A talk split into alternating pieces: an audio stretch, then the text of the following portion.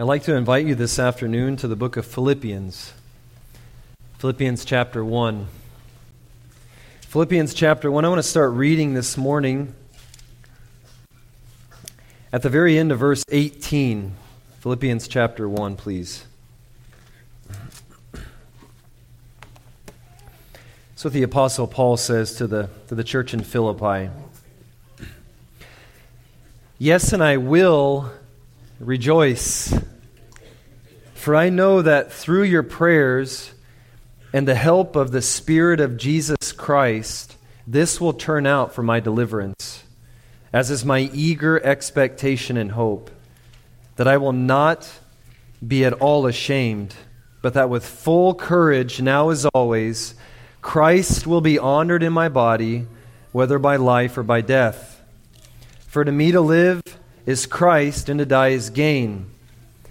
If I am to live on in the flesh, that means fruitful labor for me. Yet which I shall choose, I cannot tell. I'm hard pressed between the two. My desire is to depart and be with Christ, for that is far better, but to remain in the flesh is more necessary on your account. Convinced of this, I know that I will remain and continue with you all for your progress and joy in the faith, so that in me you may have ample cause to glory in Christ Jesus because of my coming to you again. Only let your manner of life be worthy of the gospel of Christ, so that whether I come and see you or am absent, I may hear of you that you're standing firm in one spirit, with one mind striving side by side for the faith of the gospel and not frightened in anything by your opponents. This is a clear sign to them of their destruction, but of your salvation, and that from God. For it has been granted to you for the sake of Christ. You should not only believe in him, but also suffer for his sake, engaged in the same conflict that you saw I had and now hear that I still have. Let's pray together. Father, we're thankful this afternoon to have your word. Lord, we're thankful to have it in its entirety. We're thankful to be together today. We're thankful for the desire to want to be together today, Lord. The desire to know you, the desire, oh, to be conformed more and more to the likeness of your Son, Jesus Christ. Lord, we ask for your help this afternoon to that end. Lord, to the end of striving together, striving side by side in the life of this church for the faith of the gospel. Sanctify us this afternoon by your truth. Father, we ask you through our Lord Jesus Christ. Amen. Well, I want to start out sharing one of the more uh, sobering things in life, there's a number of them, that one of them is to read through the obituaries in newspapers. I don't know if you uh, have a practice or maybe a habit of reading through the obituaries in newspapers.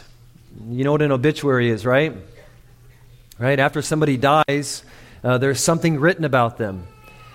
And they're often sobering, just like walking through a cemetery, uh, because it's this it's this um, remembrance that death is impartial to men, isn't it? It's impartial to what to, to, to infants, to those who are 80 years old. Uh, it is indiscriminate when it comes to gender. Death is indiscriminate when it comes to nationality. But obituaries are often sobering uh, because they're some of the last words that we read about someone's life, aren't they? Sometimes written by a family member, sometimes they're more general. But we get this idea after all has been said and done in the life of a person 70 years, maybe 80 if there's strength, maybe 13 years old. But, but when everything's said and done, you know, life is summarized in, in essentially a paragraph in a obscure place in a newspaper, right?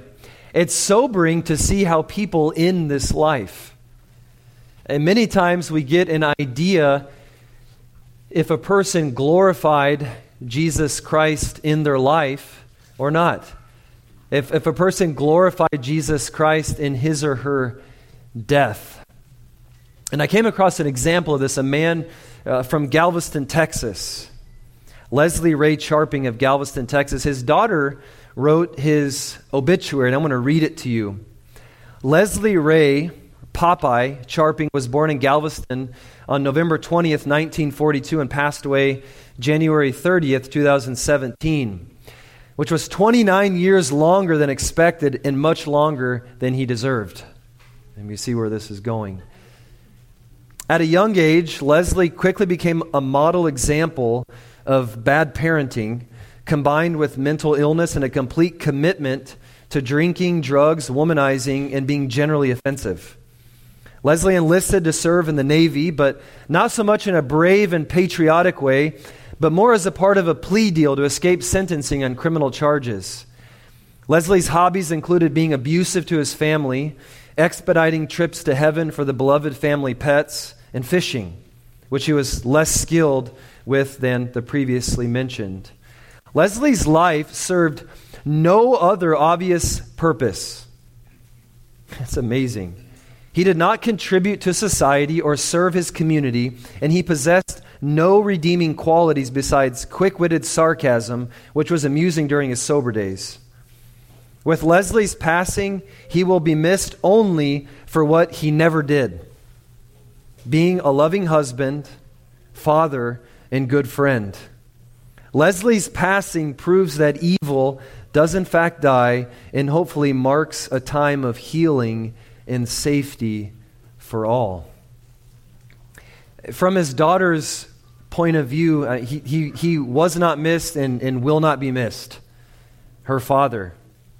And with the same words, after reading this obituary, in light of what we have in Scripture, we see that this man did not live a life that magnified the Lord Jesus Christ. He didn't live a life that glorified Jesus Christ, neither in his living nor in his dying. And this afternoon, as we, we think about the book of Philippians together, I want us to consider not the life of Leslie Ray Charping but I want to think about the life of somebody who by nature was no better than Leslie Ray Charping.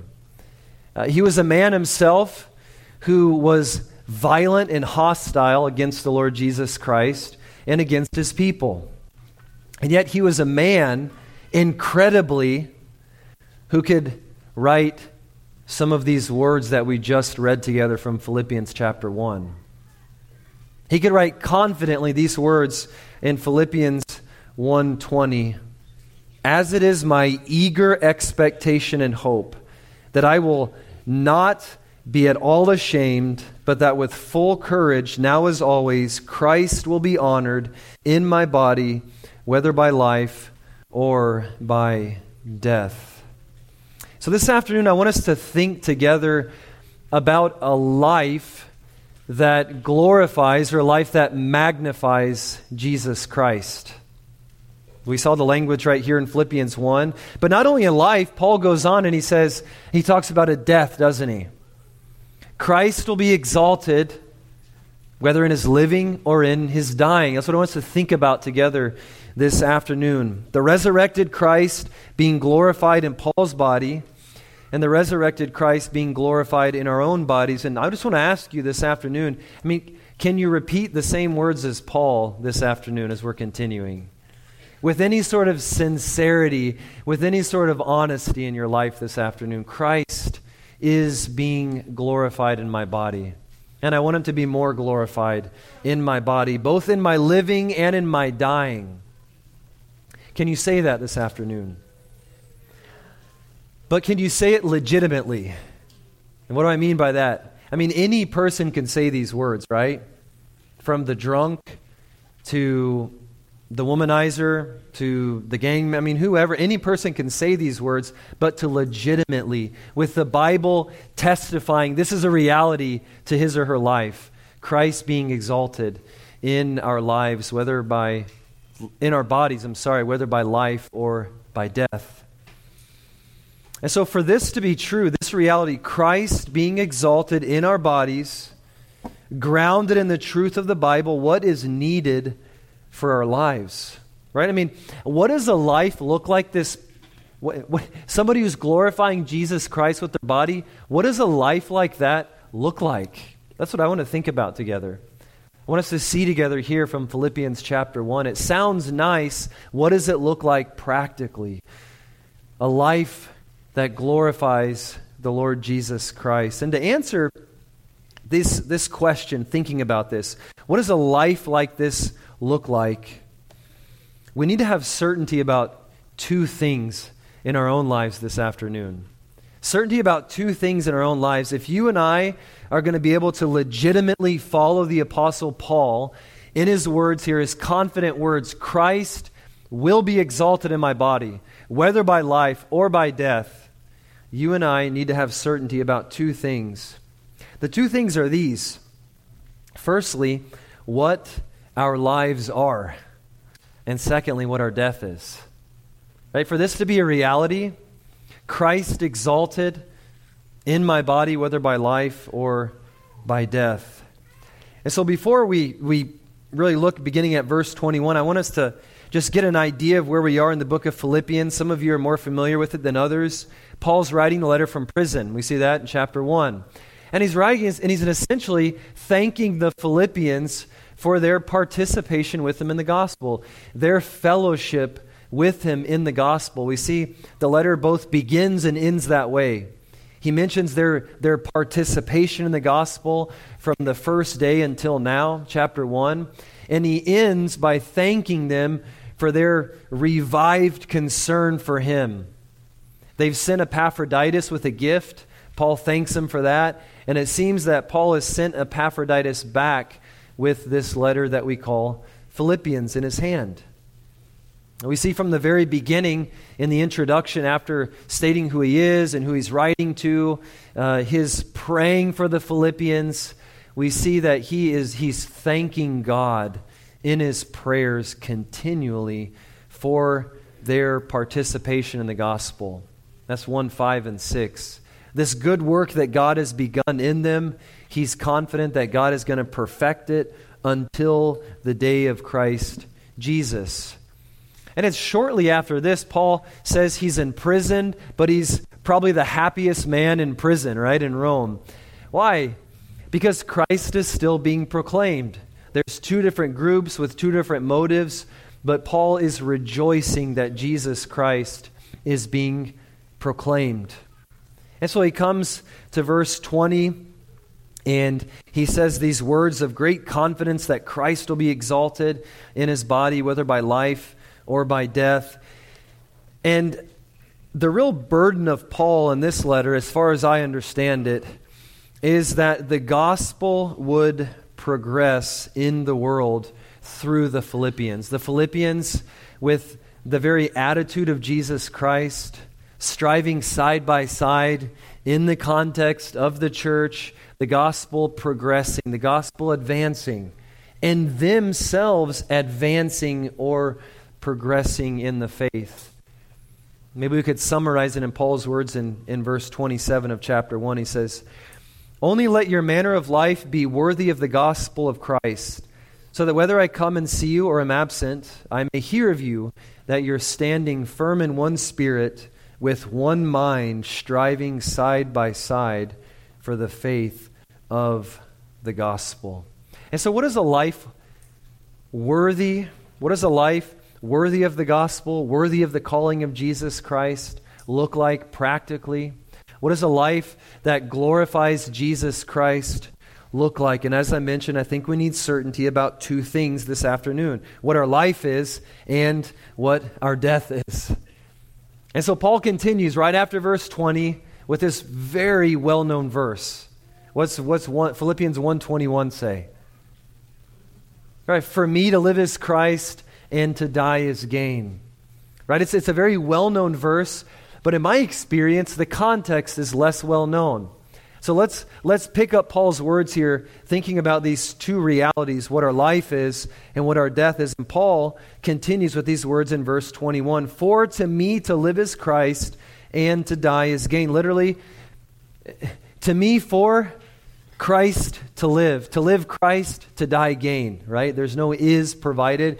And so Paul is just saying from, from his perspective, My life, this is how I count it to live Christ and to die gain.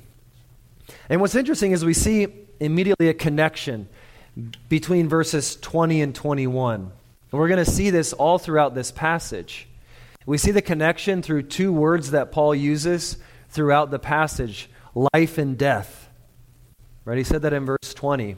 Christ to be glorified in his life or in his death. And then he says in verse 21 For to me to live is Christ, and to die is gain. So we see it's the same flow in these verses from 20 to 21 life to live, death to die. But secondly, we see these two verses are connected with this little, a little word for, this little conjunction that connects two, two phrases or two sentences together. That's how verse 21 begins. For to me to live is Christ and to die is gain. And so if, if Jesus Christ is going to be magnified in our bodies, whether by our living, by our dying, both you and I must understand what Paul means in these verses. Verse 21 is a support for what he just said in verse 20. Christ to be exalted for. This is why. This is the reason. For to me, to live is Christ and to die is gain. We, like Paul, need to have our certainty about both our living and our dying. In our time together, we're really going to focus on this living. And we're going to look briefly. Joshua mentioned, he quoted it at least in his message. Um, but we're not going to focus so much on dying. We're going to focus more on what does a life lived that glorifies Jesus Christ look like? So, what does Paul mean here to live Christ and to die gain? Well, like any other passage of the Bible, we've got to let the context help define our terms, right? To live as Christ and to die as gain. And if we, we step back and we looked at the book of Philippians as a whole, we could define it various ways. To live as Christ means Christ is the very source, Christ is the giver of both the faith to believe and of suffering in the Christian life, 129. We say Christ is the source or the origin of fruit in the Christian life. That's chapter 1, verse 11.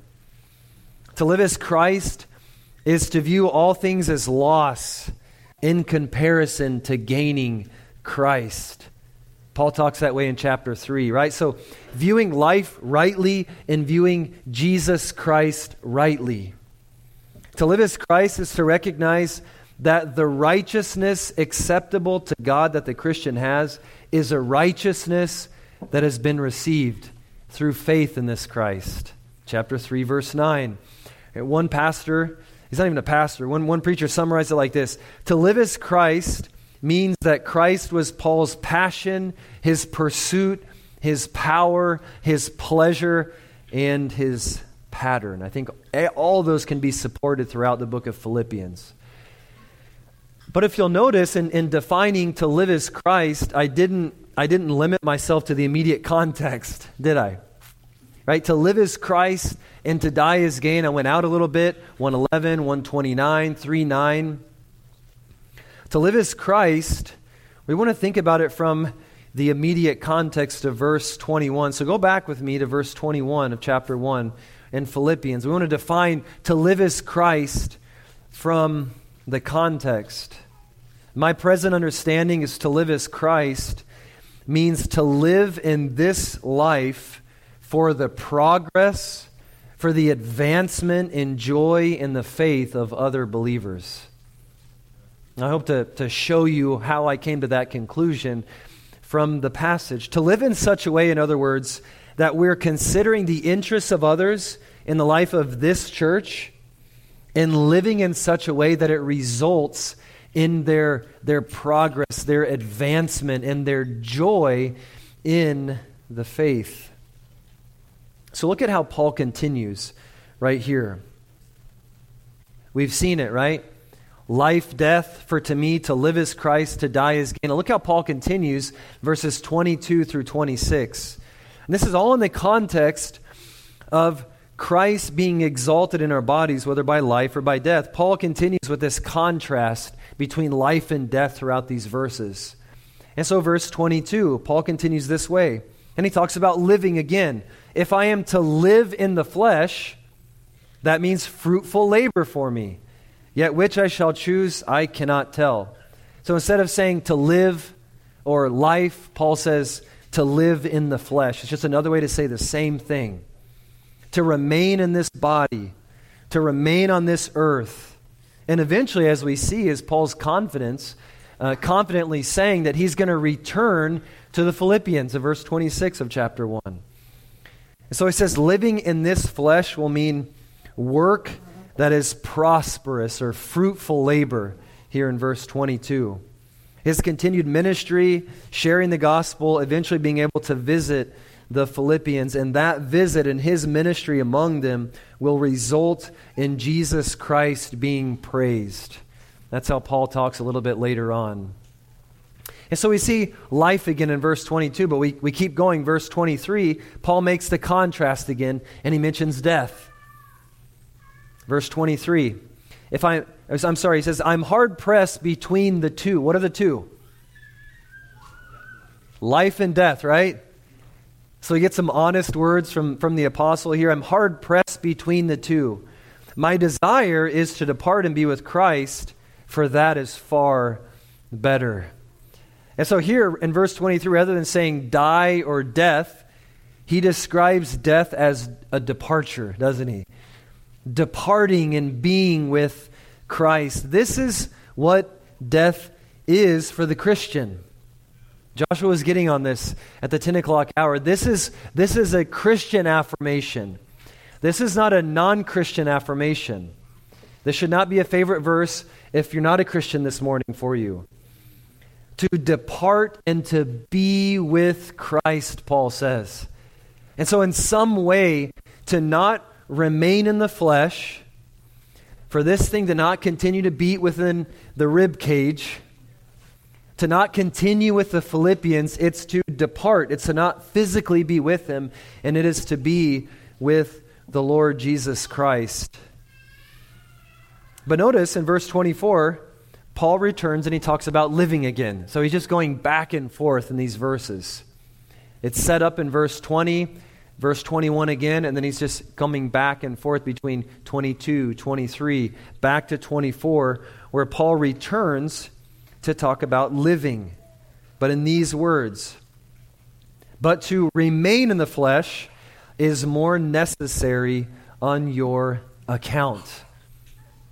And so for Paul to live, to live in the flesh, it's to remain in the flesh, is what we see here in verse 24. And again, from the context, Paul being released from prison is what he has in mind. Paul being delivered and, and, and back among the Philippians to minister to them, and that ministry resulting in Jesus Christ being glorified. Paul remaining in this life, in this body, for the time being, not being with his Lord, in other words. And then he says in verse 25, he doesn't change to death again, but he continues talking about living. And he says, convinced of this, I know that I will remain and continue with you all for your progress and joy in the faith. And so to live, a synonym for that is to remain and to continue with you all for a particular purpose, for your progress and for your joy in the faith. And so from Philippians chapter 1, 20 through 26, 20 through 25, uh, we see the contrast throughout. I think it's, it's unmistakable. This contrast between these two realities, these two realities of each of us this, this afternoon, right?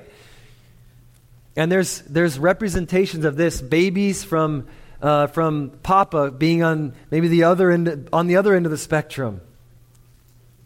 And this contrast throughout verses 20 through 25. And I think for Paul, to live as Christ means to live in this life for a particular purpose, to live for the progress, the advancement, and joy in the faith of other believers. To define dying is, is rather easy. Uh, to die is gain, Paul says. It's to not continue physically in this life, it's not to remain in the flesh, but it's to depart and to be with the Lord Jesus Christ. You see that throughout the passage, the contrast, right? And so, what we see throughout these verses, and, and really honestly from the Apostle Paul, is, uh, is his struggle between these two possibilities, don't we? His struggle, he's, I mean, he, it seems like, un, you know, with no, no shame, no timidity, he just says, This is what would be better. I'm hard pressed between the two. My desire is to depart and be with Christ, for that is far better. But notice what Paul says. Although this is what he preferred, what did he say was necessary? Yeah, he said to stay, to remain in the flesh, right? To not depart, to not be with Christ for the time being, to remain, to continue in the flesh for their progress and joy in the faith. So Paul was convinced of this, convinced, persuaded that it was more necessary for their sakes, more necessary for him to remain in the flesh and to continue for their progress in joy in the faith. This is the way that Christ was glorified in Paul's life, and this is the way that Jesus Christ will be glorified in your life this afternoon, will be glorified in your body and in my body this afternoon, in our living and in our dying. And isn't it true that only when our lives are lived this way, Christ exalted, Christ magnified, the progress and joy in the faith for others, can we say that death is gain. A life, death will only be a gain for you if you live a life like this. In other words,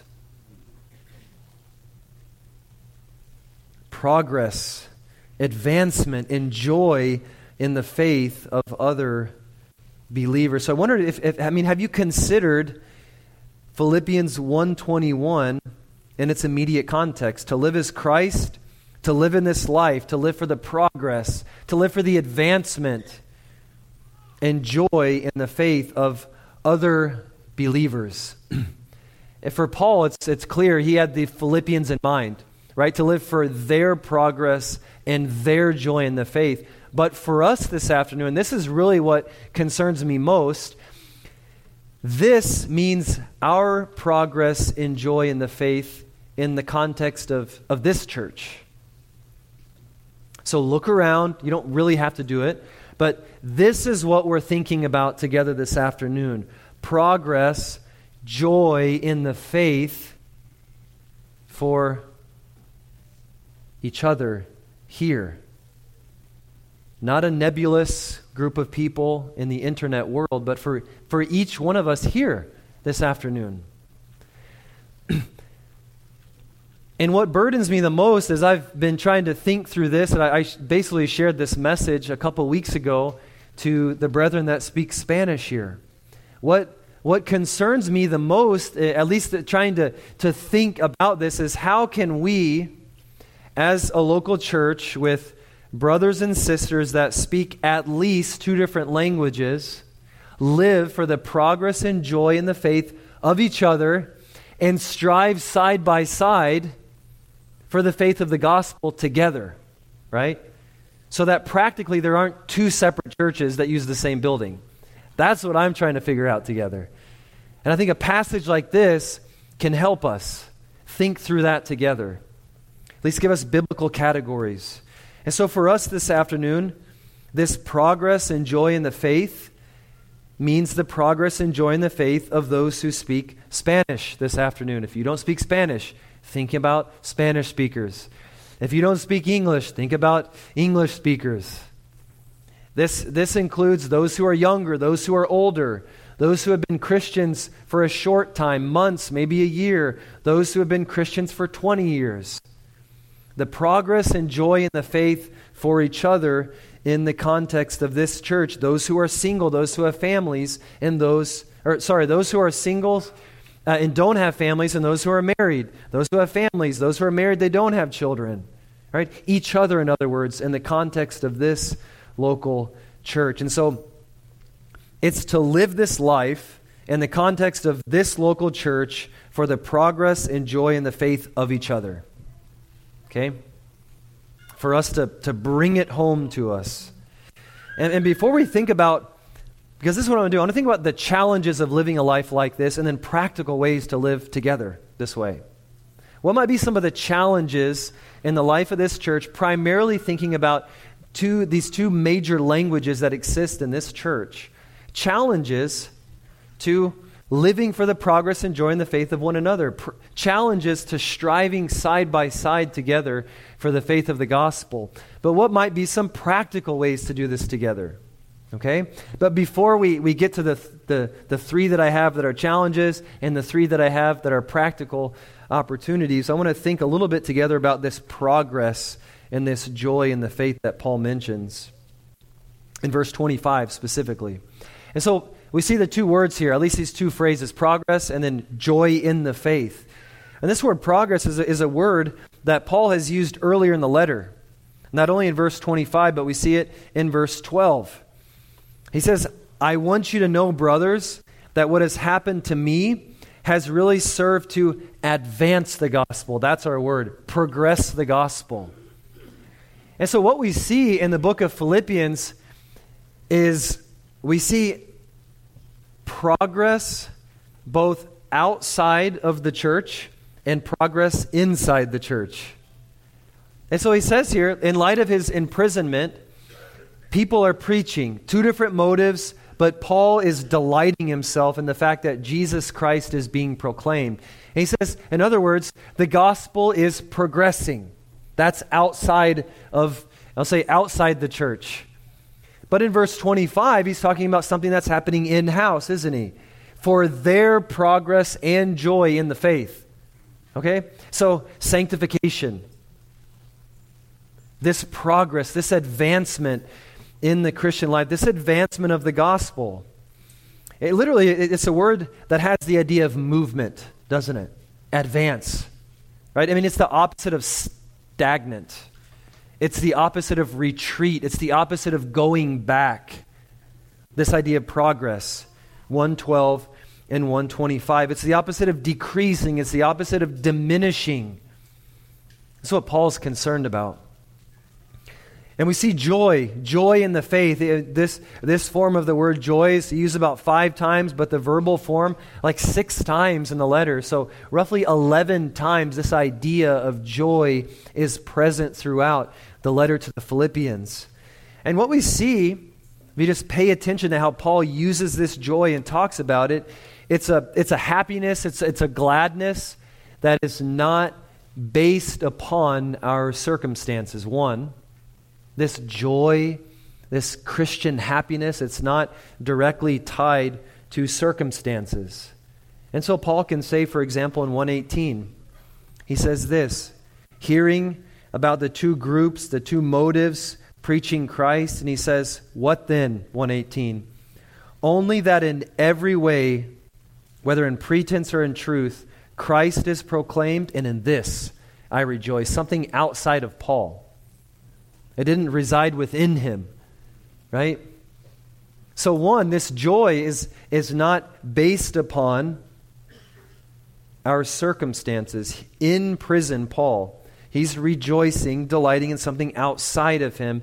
And we could even say that this happiness, this gladness, is rooted in a person. And so he says later on in chapter 3, verse 1 Finally, my brethren, rejoice in the Lord, right? Not rejoice in your circumstances. There's a rejoicing, a happiness, a gladness, Paul commands them in the Lord. To write the same things again is no trouble to me, and it's a safeguard for you. So, progress, advancement, joy, gladness, happiness. And he says in verse 25, in the faith, their progress and joy in the faith. And the way I understand this, this faith here, sometimes if uh, you search the word out, is it the faith once for all delivered to the saints? What is it referring to? Well, Paul uses the same word right down in, in, in verse 27.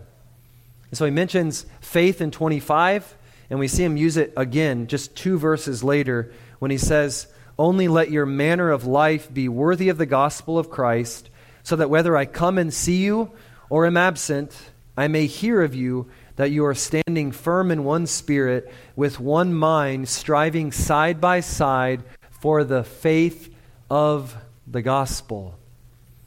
And so, this, this faith, this, this uh, progress and joy, is a progress and joy regarding, related to the gospel. This advancement, this joy Paul talks about in the faith, this advancement, joy regarding the gospel. Them as lights in the, in the midst of a crooked and perverse generation.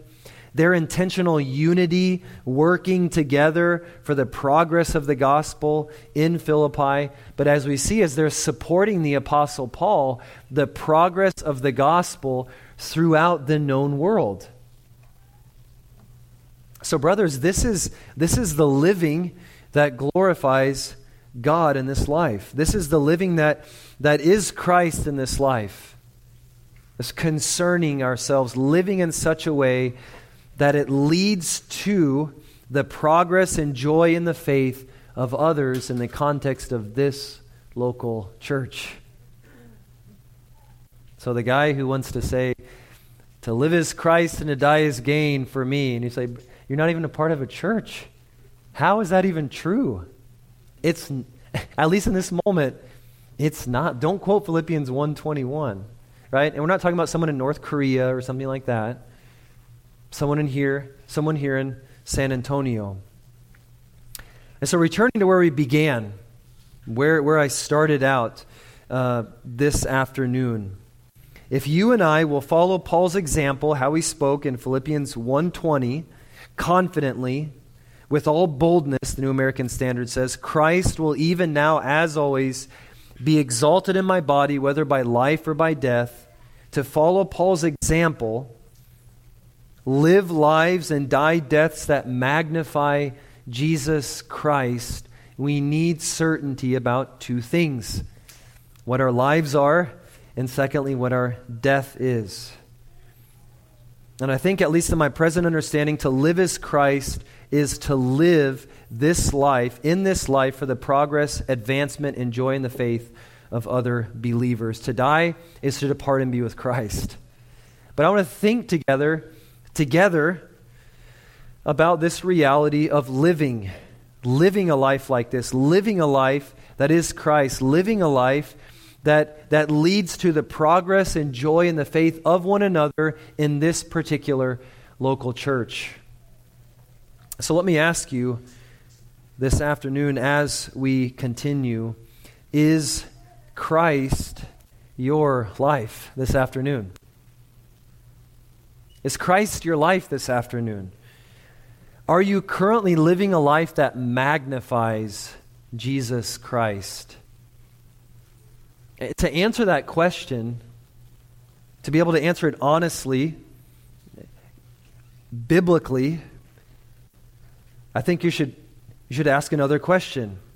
How am I living in the context of this local church for the progress and joy in the faith of other believers? How am I living? And to think about that, I want to think about obstacles, difficulties, and then some practical ways. So, living a life like this, where we are striving side by side for the faith of the gospel. That's how Paul talks in 127. This striving side by side for the faith of the gospel. He says there in, in verse 27, I'm going to read that again. Only let your manner of life be worthy of the gospel of Christ so that whether I come and see you or am absent, I may hear of you that you are standing firm in one spirit. It just breathes unity, right? One spirit standing firm. There's a, there's a not being moved in one spirit with one mind. Literally one soul is the word. One soul, one mind. Striving, that's work, that's effort. Sweat, pain, side by side together for the faith of the gospel. What might be some obstacles to this, some difficulties thinking about this local church, standing firm in one spirit together, striving side by side for the faith of the gospel together. I have three potential obstacles to think about together. The first is not having close relationships with others in the life of the church. Really basic, isn't it? Right? Not having close relationships with others in the life of the church will not lead to you and me striving side by side for something, right? You won't strive side by side, work together, work side by side for a common goal, if you want to put it in those words. And, and related to, to this first one, an obstacle to one's spirit, an obstacle to striving side by side, is to be someone who is constantly considering your own interests more than the interests of others in this church. And what's another, what's another word for that? What do we call someone who's always only thinking about themselves? That's a selfish person, right? To be selfish. That's exactly right. And this selfishness is really interesting because it, it manifests, it can manifest itself, show itself in different ways. And so maybe the person who is, con, who is just all the time emphasizing his preferences. We always did it like this when I grew up. My mom told me that, you know, whatever it is, emphasizing preferences. That person will not strive side by side with the majority of people unless something changes. If you can find someone like him with the same preferences, they might strive side by side. Right? But someone who is continually emphasizing preference will not be a person that will strive side by side for the sake of the gospel. The person who is focused on what can I get out of church? What can I get out of the sermon? Now, I'm not saying we, would, we don't want to come with some anticipation, right? I mean, Jesus prayed this way sanctify them by the truth. Your word is truth. So I, I have some anticipation. I mean, I want something to be changed in my life, but it's the person who's, who's not, not that sort of anticipation, but it's what, what will you give me? Right? It's the person who's, who comes on Sundays and asks, Who's going to talk to me first? Who's going to take the initiative? Who's going to invite me to their house after the meeting for lunch? The person who's insisting and emphasizing preference. People like that, they don't strive side by There's not a one mindedness. Now, God can change that person, but, but selfish people don't, are not striving side by side people for the faith of the gospel. So that's, that's what selfishness could look like. In that, per, that way, the person maybe who's more vocal, who, who wants to emphasize preferences, etc. But there's another selfish person that doesn't look like that. And the Proverbs talk about this person like this Whoever isolates himself, what does he seek? He seeks his own desires, doesn't he? Whoever isolates himself, Proverbs 18:1, seeks his own desire. He breaks out against all sound judgment. One commentary, that was just really good. I can't improve on what it said. Solomon's describing the renegade, the Lone Ranger, the antisocial individualist who will not listen to others. He finds his identity in his nonconformity and obstinately sets himself apart independently from the body of those to whom he should belong and who would offer wise counsel. Such a person seeks his own desire. In simple terms, he's selfish. All his thoughts lead to himself. He measures everything by his thoughts, his wishes, his comfort, his perspective, assuming that they are supreme. So selfishness can look like that, the isolator. I'm not saying always, but Proverbs 18:1 says, "The one who isolates himself seeks his own desire." That does not lend to striving side by side for the faith of the gospel in the life of the church, does it? It doesn't. And that could be a real obstacle in the life of the church. The life of eh, being, being able to obey Paul this way, even to, to live in such a way that we're living for the progress and joy of one another in the life of the church. Selfishness can be a real barrier to that. But maybe a third obstacle tiene que ver con el idioma. Si me entienden. Entonces estamos hablando de los obstáculos de la vida cristiana, ¿verdad? Si queremos luchar unánimes por la fe del Evangelio, ¿cuáles son los obstáculos en esta vida? Right? And so the third it has to do with language. Right? It's like it's no secret in the life of the church that there are some Spanish speakers that don't speak English, and there are some English speakers here that don't speak Spanish, right? That's not a secret.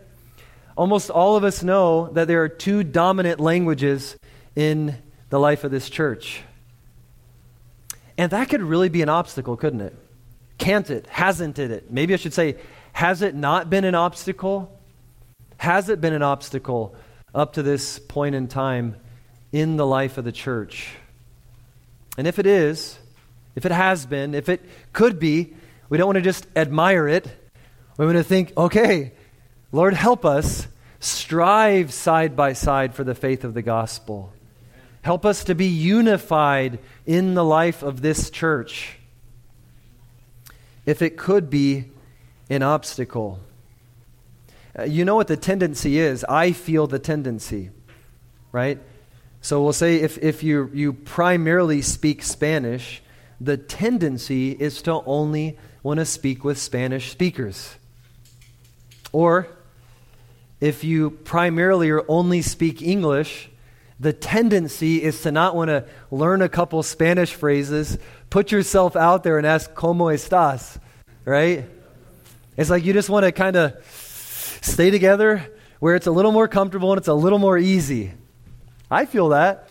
Move to another country too where almost nobody speaks your native language. It's a really good exercise in humility. Right? And so that I think that's that's a tendency to to, to stay in our comfort zones, to not put ourselves out, to not, uh, to not seek to converse with a brother or sister that you've seen for eight years. You, you know they attend this church, but you've never really talked to them. Why? Because the language. It's like, oh, I just don't speak Spanish, and they just don't speak English. Okay, so I mean, the, I think the honest question is, what are we going to do about it? Does it bother us? What will we do about it? These are questions I have in my mind. Apart from intentionality, I think it has everything to do with this little book of four chapters.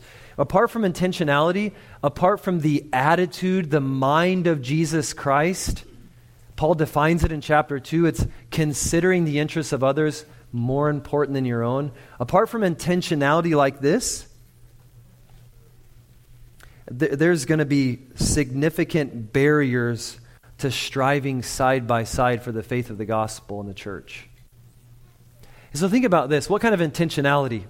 So I asked the, the brethren a couple weeks ago as we were thinking about intentionality together. Okay, if you want to begin to kind of cross some boundaries to get to know the other brethren in the life of this church, what might be some intentional, practical ways to do that? And I asked him, is when we had the fellowship meal. And I said, let me ask you guys, where did you sit during the fellowship meal this afternoon? And it's like, it's kind of just step back, like we're busted, you know? Why? Well, they, they primarily sat together, right? I mean, if we think about just even our Sunday attendance, and I've noticed it this morning, actually. Um, think about this. On Sunday mornings, do you frequently or almost always sit in the same seat?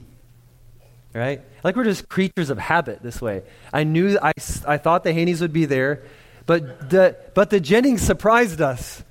We know where they normally sit. They're not there this morning. Right?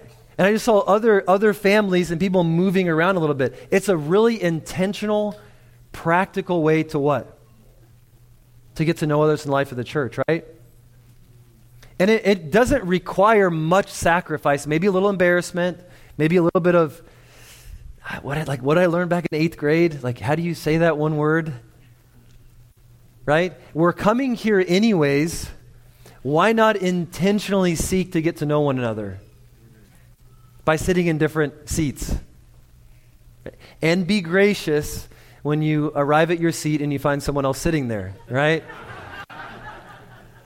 Don't get offended, don't get grumpy, right? Be happy. Why? Because they're trying to get to know, to know others in the life of the church. And these really practical ways. It's a really practical way. And so, how can we begin to cross some of the barriers? I'll just choose a different seat each Sunday. It's an idea. And then speak to the person next to you. right? Speak to one another, acknowledge one another. Speak to each other. You could think about maybe uh, having someone over to your house, right? And if maybe if the language is, is, a, is a barrier, then maybe have another family or a single who speaks, the, who speaks both languages and who's willing to kind of be an in between for the conversation for the evening. Or use Google Translate. I've not done it, uh, but I've interacted with some people that have. I mean, this is how they have interacted with one another when the language is a real barrier. They're just practical ways, though. Right? To, to, to have more unity, to strive side by side, without these simple, intentional ways, uh, the, the difficulty of language is not going to be overcome in the life of the church. At least as I've tried to think about it. It'll continue being a difficulty, continue being an obstacle, and, uh, and we won't be able to together strive side by side, bear one another's burdens. I mean, all the one another's come into play here, don't they? In the life of this local church. So, potentially three obstacles, three difficulties, but what about three practical ways to strive side by side for the faith of the gospel? The first, sometimes it's a sensitive subject, but giving right? I mean, I don't think we can be faithful to the book of Philippians without at least mentioning something of giving financially. This is what Paul is writing to thank the Philippians for. At the end of the letter, chapter 4, verses 14 through 18, he says, Yet it was kind of you to share my trouble. You Philippians yourselves know that in the beginning of the gospel, when I left Macedonia, no church entered into partnership with me in giving and receiving except you alone. Even Thessalonica, you sent me help for my needs once and again. Not that I seek the gift, but I seek the fruit that increases to your credit. I've received full payment and more. I am well supplied, having received from Epaphroditus the gifts you sent, a fragrant offering, a sacrifice acceptable and pleasing to God. Paul says this is, this is the kind of participation he was talking about in 1 5. This is the koinonia that he's talking about in Philippians 1 5 when he says, In view of your participation in the gospel from the first day until now. The, the letter begins this way and the letter ends this way. The same theme, the same idea, and woven throughout. I think the way that this sort of participation continues it has to do with the mind of Jesus Christ in the context of a church like this, considering the interests of others and being chiefly concerned with the interests of Christ. We know he has interests from chapter 2. And so, this, a practical way to strive side by side, is in a real world with real expenses, giving in a unified way. Lots of needs in the world. I mean, how, we're hearing about hundreds of orphans. We're, it's incredible the needs that exist. And this is a real world where you have to buy things, right? There are real needs throughout Lebanon, there are real needs around the world. And so to be able to give in a unified way is a practical way to strive side by side for the gospel. But consider this this opportunity in striving side by side for the gospel, we can do that in our praying together, can't we? We can strive side by side together in prayer for the faith of the gospel. I mean, how much gospel participation has taken place by the faithful prayers of this local church? How many open doors for the gospel have been provided because the church has prayed? How many people have been brought from death to life because the church is praying? Rescued from the domain of darkness, transferred to the kingdom of the Lord Jesus Christ because the church is praying. Maybe to put it another way, it's a little more blank. Is the prayer meeting on Wednesday a priority in your life? To think about that. This, this opportunity, at least once a week, to be together, to strive side by side together in prayer for the advance of the gospel, the progress of the gospel. Finally, to consider maybe a third way, and there's others to think, so I'm not intentionally leaving uh, other practical ways out, but the fourth Saturday of each month, there's a food distribution here in this building. And there are both English speakers and Spanish speakers that come. Uh, some of you, you've seen the emails just like I have, usually kind of tacked on towards the end. And if you speak, if if you speak Spanish, please come, because we're limited in that way. The fourth Saturday of each month here in this building, there is a time when, this is, get this, people are coming to us. And so to have an opportunity together to seek to share the gospel, to give food, to get to meet others, and to, to learn of their needs. The fourth Saturday of each month. I don't remember what time. What time? Nine o'clock. Okay. The fourth Saturday of each month, 9 a.m. Another opportunity, and there are, there are handfuls. Friday nights, there's evangelism downtown. English speakers, Spanish speakers. So just some practical ways. Saturdays, uh, there, are, there are some brethren who go to Haven for Hope. It's another practical opportunity. It was just mentioned in the announcements this morning. And so, not only for someone to give a message, but to have time to talk with those that are, that are there, those that are staying to listen, those that are living there for the time being. Some practical ways together to strive side by side for the faith of the gospel.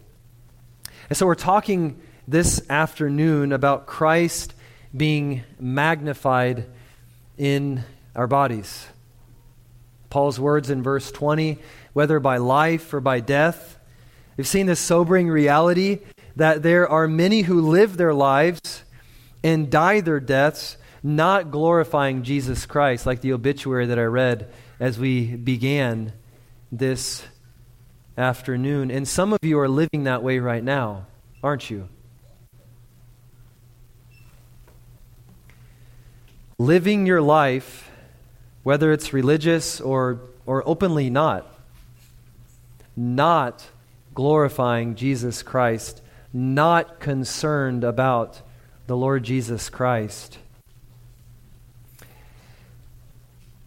The reality is this a life not lived that is glorifying Jesus Christ will not be a death that is gain for you. They won't be a death that's gain for you. And we've heard this morning, you see these invitations, amazing invitations throughout the Bible where we've sang songs this morning that today is a day that God is giving you to repent. We heard it in Acts 17, didn't we? You don't even have to pray and ask if it's God's will. It is God's will today that you repent and that you believe in the Lord Jesus Christ. Why? God's commanding it. And how does He do it? He does it through, through His people. We just read Acts 17. He's doing it through the very words of uh, His words in Acts 17. God is now declaring that all men everywhere should repent because He's fixed a day in which He'll judge the world in righteousness having furnished proof to all men by raising him from the dead, our Lord Jesus Christ. And so, a life in a death that glorifies the Lord Jesus Christ. We've seen from Paul's life, Philippians 1, that although equal in nature to the man that I read, Leslie Ray Charping, it is possible for a man or a woman to live a life that glorifies or magnifies Jesus Christ. And the way that this comes it has, is, is related to this living as Christ, this dying as gain. And that has everything to do with our relationships in others that are here in this room this afternoon. To live as Christ. Living in such a way that we're living for the progress in joy in the faith of one another.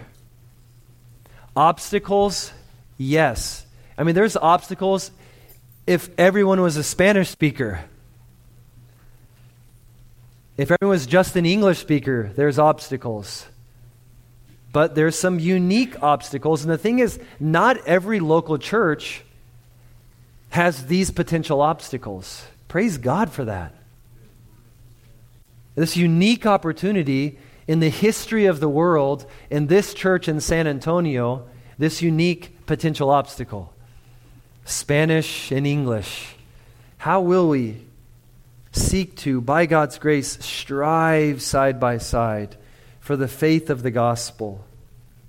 Brethren, while there may be unique challenges and difficulties for us here, let us, by God's grace, motivated by the example of the Lord Jesus Christ, seek to live intentional lives where we're striving, contending side by side for the faith of the gospel.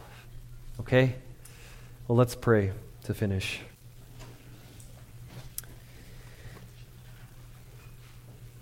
Lord, thank you this afternoon for your word. Thank you for the opportunity to, to be in it together. Lord, it's like I want to just think more about the Lord Jesus Christ and move on to chapter 2 think about this most supreme example of considering the interests of others more than his own. Lord, his coming exaltation at the bowing of every knee to your glory. Father, help us, please, in this time, in this local church, Lord, with, with the unique obstacles that are. Help us together to live in such a way that, that we're living for the, the progress and joy in the faith of one another, Lord, such that we can strive side by side for the faith of the gospel. Lord, we ask you this through our Lord Jesus Christ. Amen.